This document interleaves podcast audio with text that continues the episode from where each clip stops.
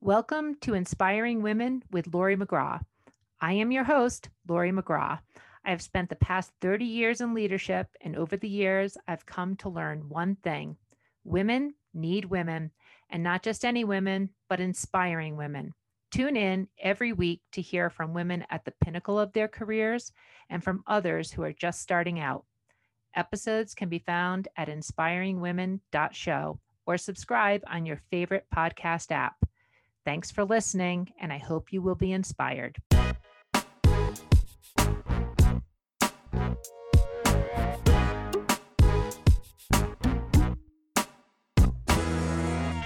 Welcome to another episode of Inspiring Women. And today we're speaking with Amy Christensen. And I am so pleased that she's here today. Amy's a partner and a founding member of the Vistria Group, which is a Chicago based middle market private equity firm. They invest in healthcare, education, financial services company. Now, Amy is responsible for the healthcare portfolio. So she works the deals, finds the companies, and does every aspect of that. She's on the boards of several companies, including behavioral health supplemental health care, ChiroOne Wellness Centers, and has been on the boards of other companies that she's invested in. Amy has experience in other investment firms. She has experience as a consultant, her MBA from Chicago Booth Business School, as well as uh, um, from Northwestern. And Amy, thank you so much for joining us today.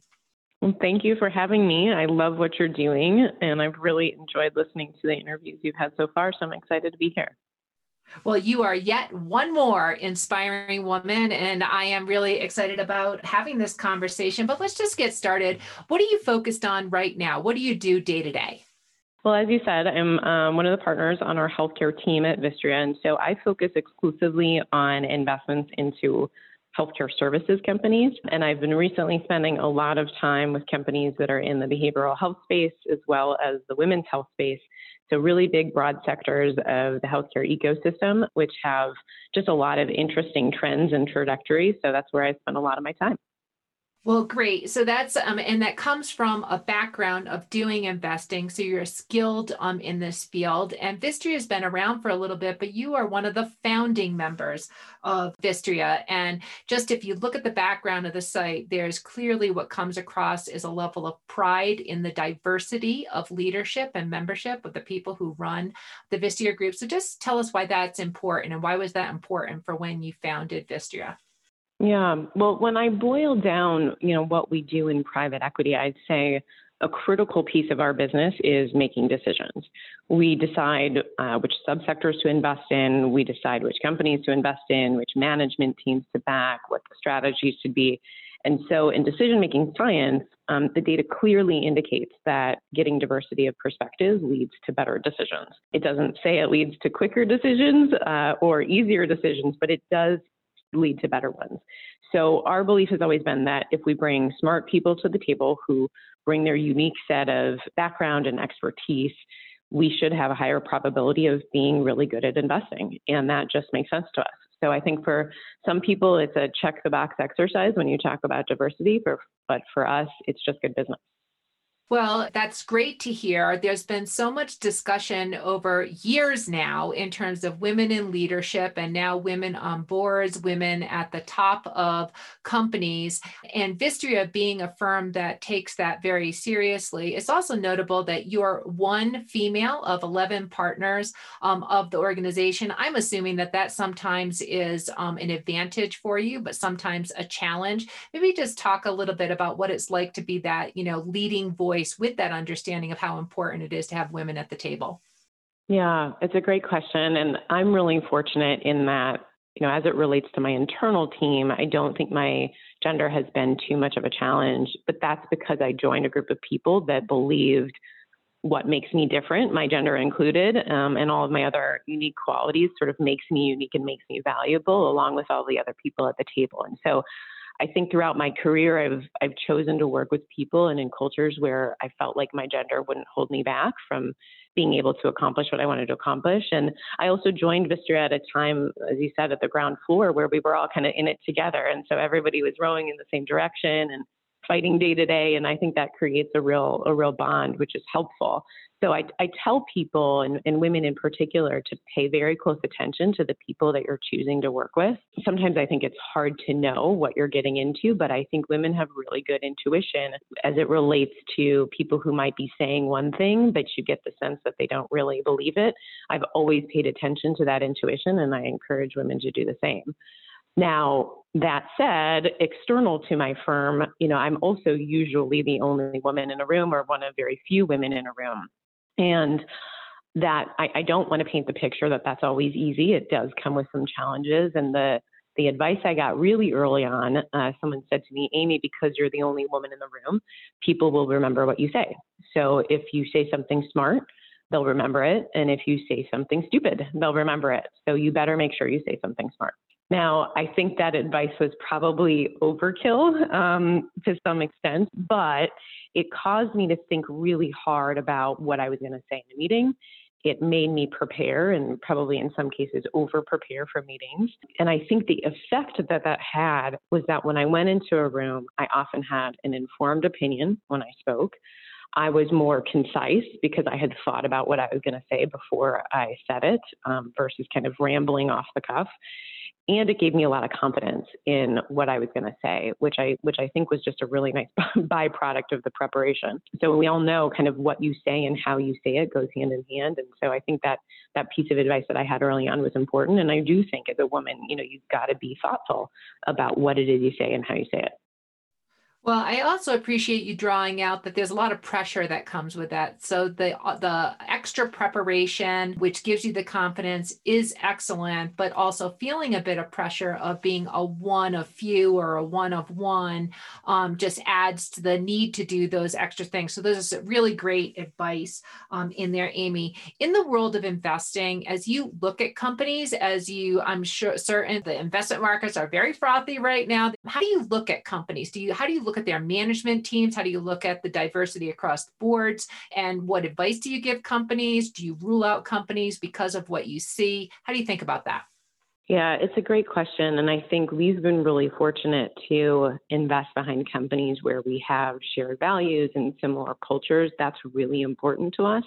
And I think the great companies that we invest behind, they understand that diversity is important. They understand it's a competitive advantage. They understand that they need to be thinking that way in order to sort of recruit and retain the best and the brightest.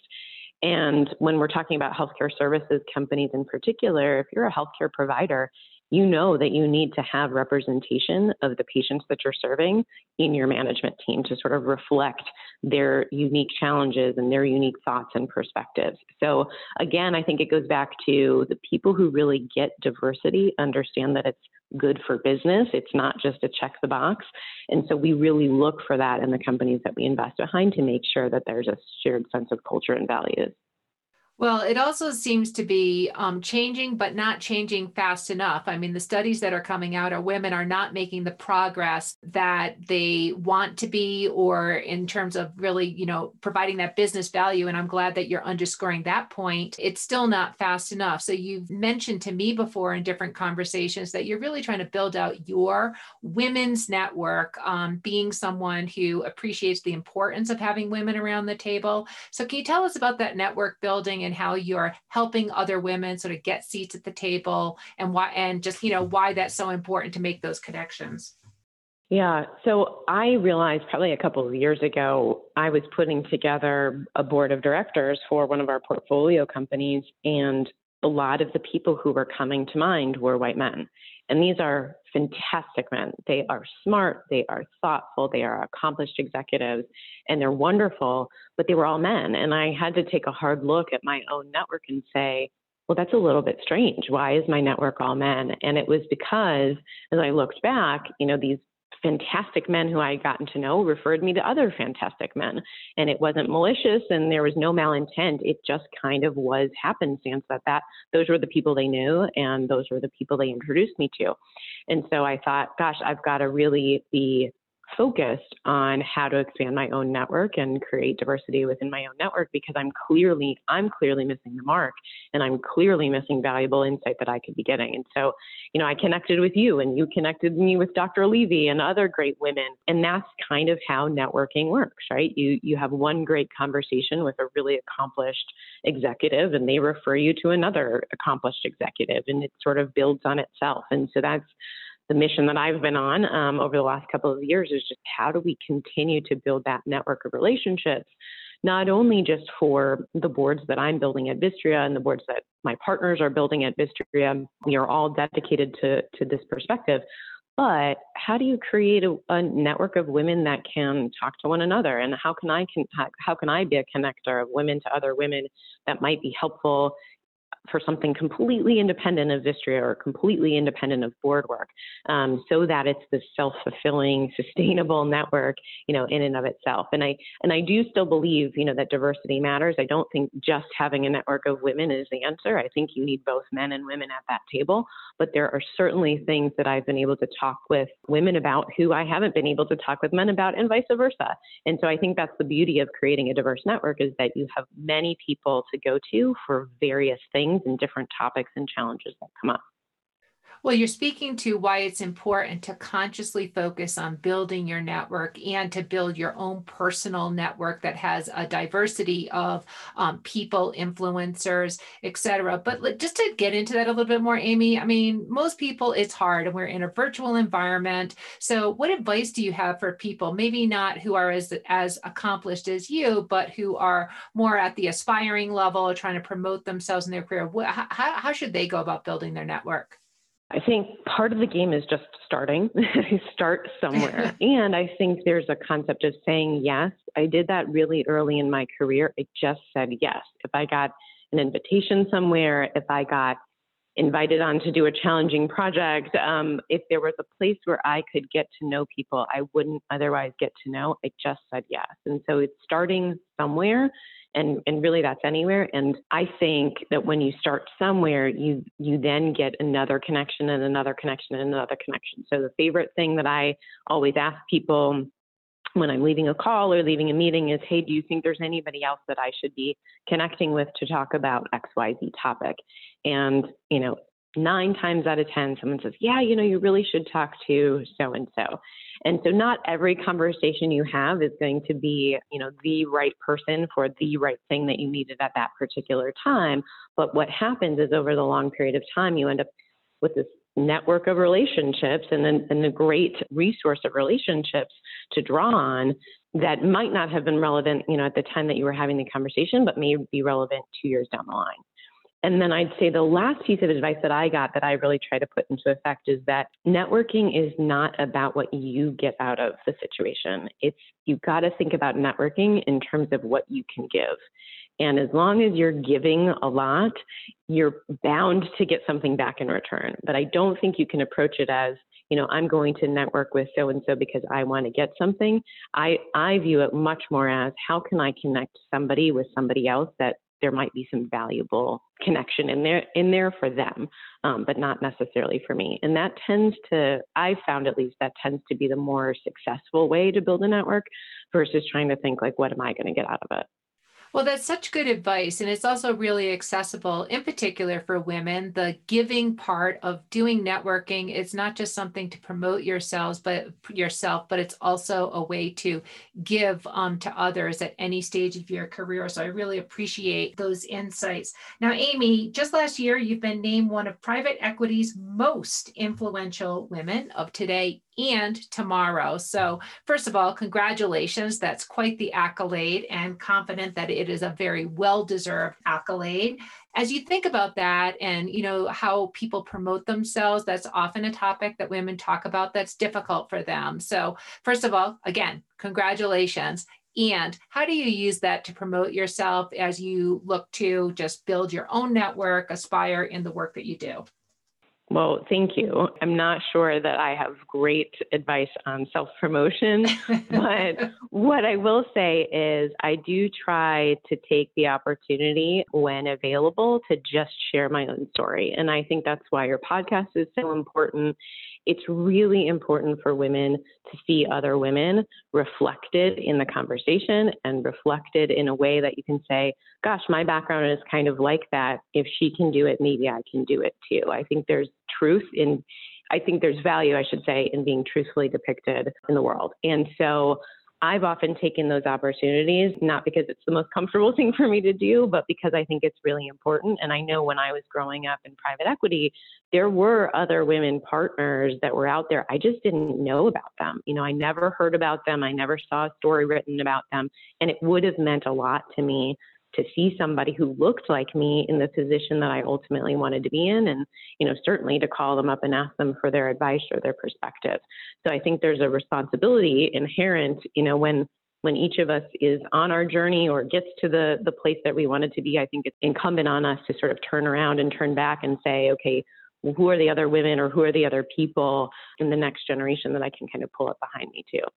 And there's also a lot of women who think a lot about mentors and coaches and sponsors. And so, along the way, being as successful as you are, Amy, have you had mentors that you've either sought out or are your trusted go to sources to give you the best advice as you move forward? I've certainly had mentors, and many of my mentors have been men, you know, and so I, I say that to a lot of women too. You know, it doesn't, you don't need to just have a woman mentor, although it can come in handy. um, but I've been very fortunate to be surrounded by men who believed in me and were willing and wanting to be helpful to me. Um, I think those relationships develop naturally and develop over time. So I can remember being a young woman and thinking like, gosh, how do I get a mentor? I wish I could sign up to some email, you know, and, and get a mentor. And it unfortunately doesn't work that way. Um, it works from building relationships with people over time. And so I think a big part of that that I talk with women about is developing opportunities and creating opportunities for someone to meet with you outside of the office, outside of a work environment, and really get to know you and get to know how likable you are. Because we know that likability and competence go hand in hand when we're talking about promotion and advancing in your career. And so you absolutely have to be competent. That's table stakes. You have to know your stuff. You have to be well informed and do your job and work hard. But I think sometimes women overweight that and forget a little bit about the fact that you also have to be really likable. And in order for people to know how likable you are, you have to create those windows of opportunity to get to know people outside of work and, and form some of those bonds. And that can be challenging, but it's really important to do. There's so much packed in there in terms of, again, great tips, great advice, very accessible um, insights for other women. One thing I did want to ask you about, though, you are an expert negotiator. You've closed many deals, transactions, um, and the like, but women often struggle with negotiating for themselves. So, what are your thoughts there? What advice might you give there? That's a that's a unique question in that it's unique, I think, to every single circumstance you're in. And so I think, regardless of the negotiation, you have to take into consideration all the t- contextual factors. When I think about negotiating for yourself versus negotiating a deal, you know, two two probably different sets of advice that I might give. But I think it's important to know, um, you know, know your worth and know what we talk a lot. Um, if I go back to my business school days, you talk a lot about BATNA, your best alternative to a negotiated agreement. And basically, what that's saying is it's getting you in a frame of mind where you kind of know what you're worth, you know what your alternatives are. And knowing that information, I think, just arms you to have a different kind of conversation. If you're having a conversation where the other person holds all the cards and you're sort of beholden to whatever it is that they're going to give you or not give you, that's just a different mental perspective than if you kind of have a good sense of what you're worth and have a good sense of what your alternatives are, then you can kind of come to the table armed with a perspective to really ask for what you want. And I mean, I think that's the that's the final component that we always talk about with women and negotiating, particularly for compensation, is you won't get what you don't ask for. And so you have to ask for the raise, you have to ask for the job, you have to ask for the promotion because you're not going to get it if you don't ask. That is such great advice. I like also the BATNA in the back pocket um, comment that you made there. That also was terrific. Amy, this has been such a great and insightful conversation as we close out today. Any last advice you want to give to the listeners of Inspiring Women? I would say, you know, one one thing that maybe I learned early on and maybe the hard way was just the value of authenticity. I do think that it can be hard, you know, particularly when I was growing up in the industry, I, I thought I needed to act like a man in order to be taken seriously or in order to be successful. And it was like wearing somebody's clothes that just didn't fit. And so I think what I found over time was how important it was for me to be authentic and to figure out what I was uniquely good at, what I enjoyed doing, and finding opportunities where I could do more of what I was good at and what I liked doing than what I wasn't good at and what I didn't like doing. So I think having the self reflective moments of, hey, you know, here's where my strengths are, here's what I like to do. Now, how can I go find opportunities to put that to good use I think that will afford people a lot more opportunities to just be authentically themselves. And when you're authentic, I think you can be really effective. So that's what I tell people a lot as it relates at least to authenticity. Well, it certainly seems to be working, Amy. You have accomplished already so much in um, your tenure, and I have really appreciated this conversation with Amy Christensen on Inspiring Women. Amy, thank you so much. Thank you. Thank you for having me. This has been an episode of Inspiring Women with Lori McGraw. Please subscribe, rate, and review. We are produced by Kate Cruz at Executive Podcast Solutions. More episodes can be found on inspiringwomen.show. I am Lori McGraw, and thank you for listening.